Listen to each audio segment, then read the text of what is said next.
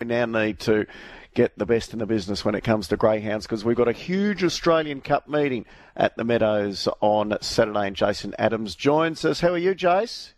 I'm well, thanks, Michael. And looking forward to this Saturday at the Meadows. It looked to be a bit hot in the forecast earlier in the week, but it looks like it's just going to be the perfect night for what's a sensational card of racing. And if anyone's in the region, they should get out. Plenty happening.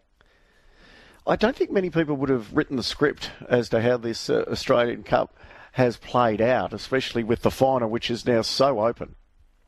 Very open. I mean, probably expected to, well, most expected to see the likes of Amron Boy and She's Fast and Kelsey Bale lining up, and instead uh, they're named in the, the consolation, where of course She's Fast has been withdrawn since, but still an exceptional field, and it rivals the Australian Cup itself, which, as you say, is a, a really open race. We saw some good performances from the likes of Victor Damien, who looks to be the the new emerging star out of South Australia. He was just so professional in his heat win that the big hurdle he's got in front of him now, he's got Fernando Mick on his immediate inside. He's a good beginner and holds a pretty true line. So for the, the best performed of the heats in Victor Damon and Baby JC from boxes seven and eight, they've got an enormous task to be able to cross Fernando Mick early. So if I'm looking at one who really uh, eliminate the luck that the greyhound needs, it's number four, Landon Bale, because he's got freakish turn of foot. He goes five seconds flat to the first split at both city tracks, which is enough to lead just about every race. So I think eliminating all the luck, Landon Bale to go to the top. Although he's not the fastest grain in the field, he, if he leads and runs 29.80, then he's a massive hope uh, to be able to win. So yeah, I'm singling one out in the Australian Cup final. It's number four, Landon Bale. Well, he's about a four dollar chance. So um, we've got the consolation to look forward to, as he said, but we've also got the Super Stayers final. Uh, Coolborn Magic is the 370 favourite there. Uh, do you agree?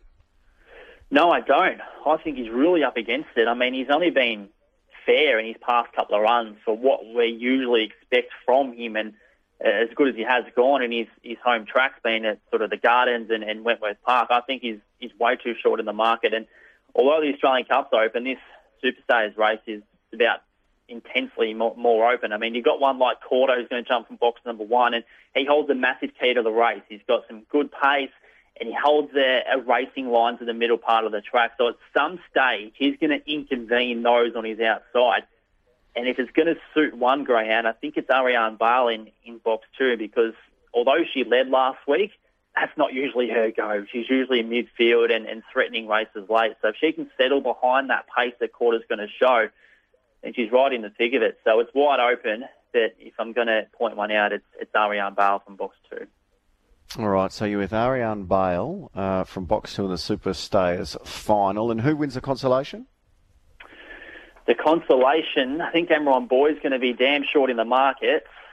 He's drawn box number one and he's been screaming out for a, a draw like that. Unfortunately, he comes up with good draws when it doesn't matter uh, of course, been in a, a conso rather than in the sort of heats in the, in the, in the Australian Cup or alike. But yeah, I think he's the one to beat definitely from the inside draw. Fastest greyhound in the country, comes up with a good draw, and yeah, looking forward to see what he can do. And speaking of fast, uh, there's another greyhound. Um, that's got a, a, moniker of one of the best sprinters the thoroughbreds have seen called Scalacci uh, that we'll get to see as well.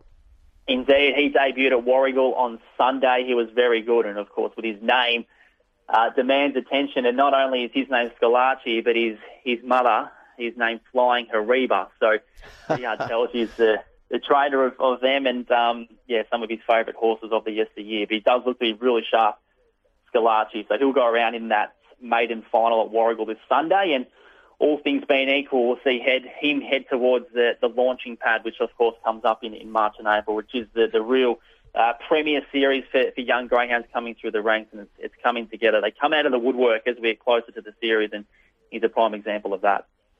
Always great racing in the world of greyhounds. Uh, if you can get trackside, head out to the Meadows on uh, Saturday night. It's going to be in a, a brilliant Australian Cup. Uh, the whole card looks absolutely outstanding. Jace, enjoy it. We'll talk next week. Will do. Cheers, Michael.